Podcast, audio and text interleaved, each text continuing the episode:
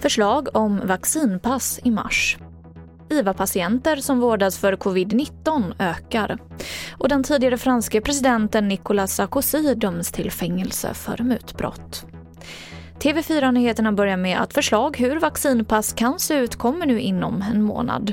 Det här lovar EU-kommissionens ordförande Ursula von der Leyen i ett framträdande inför tyska konservativa EU-parlamentsledamöter idag.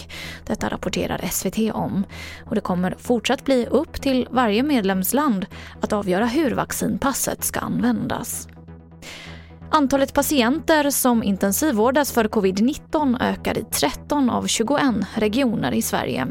Den senaste statistiken visar att 240 patienter vårdas på IVA-avdelning jämfört med 197 för tio dagar sedan.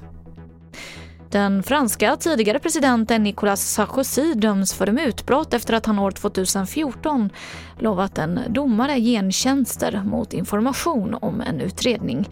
Rätten i Paris dömer honom till tre års fängelse varav två år är villkorligt. Och mer om det här finns på tv4.se. Och vi avslutar i Malmö där stadens politiker idag meddelade att man ska höja parkeringsavgifterna i staden för att köpa och plantera nya träd. Sen i november så har över 250 träd förstörts då någon hackat och huggit i stammen.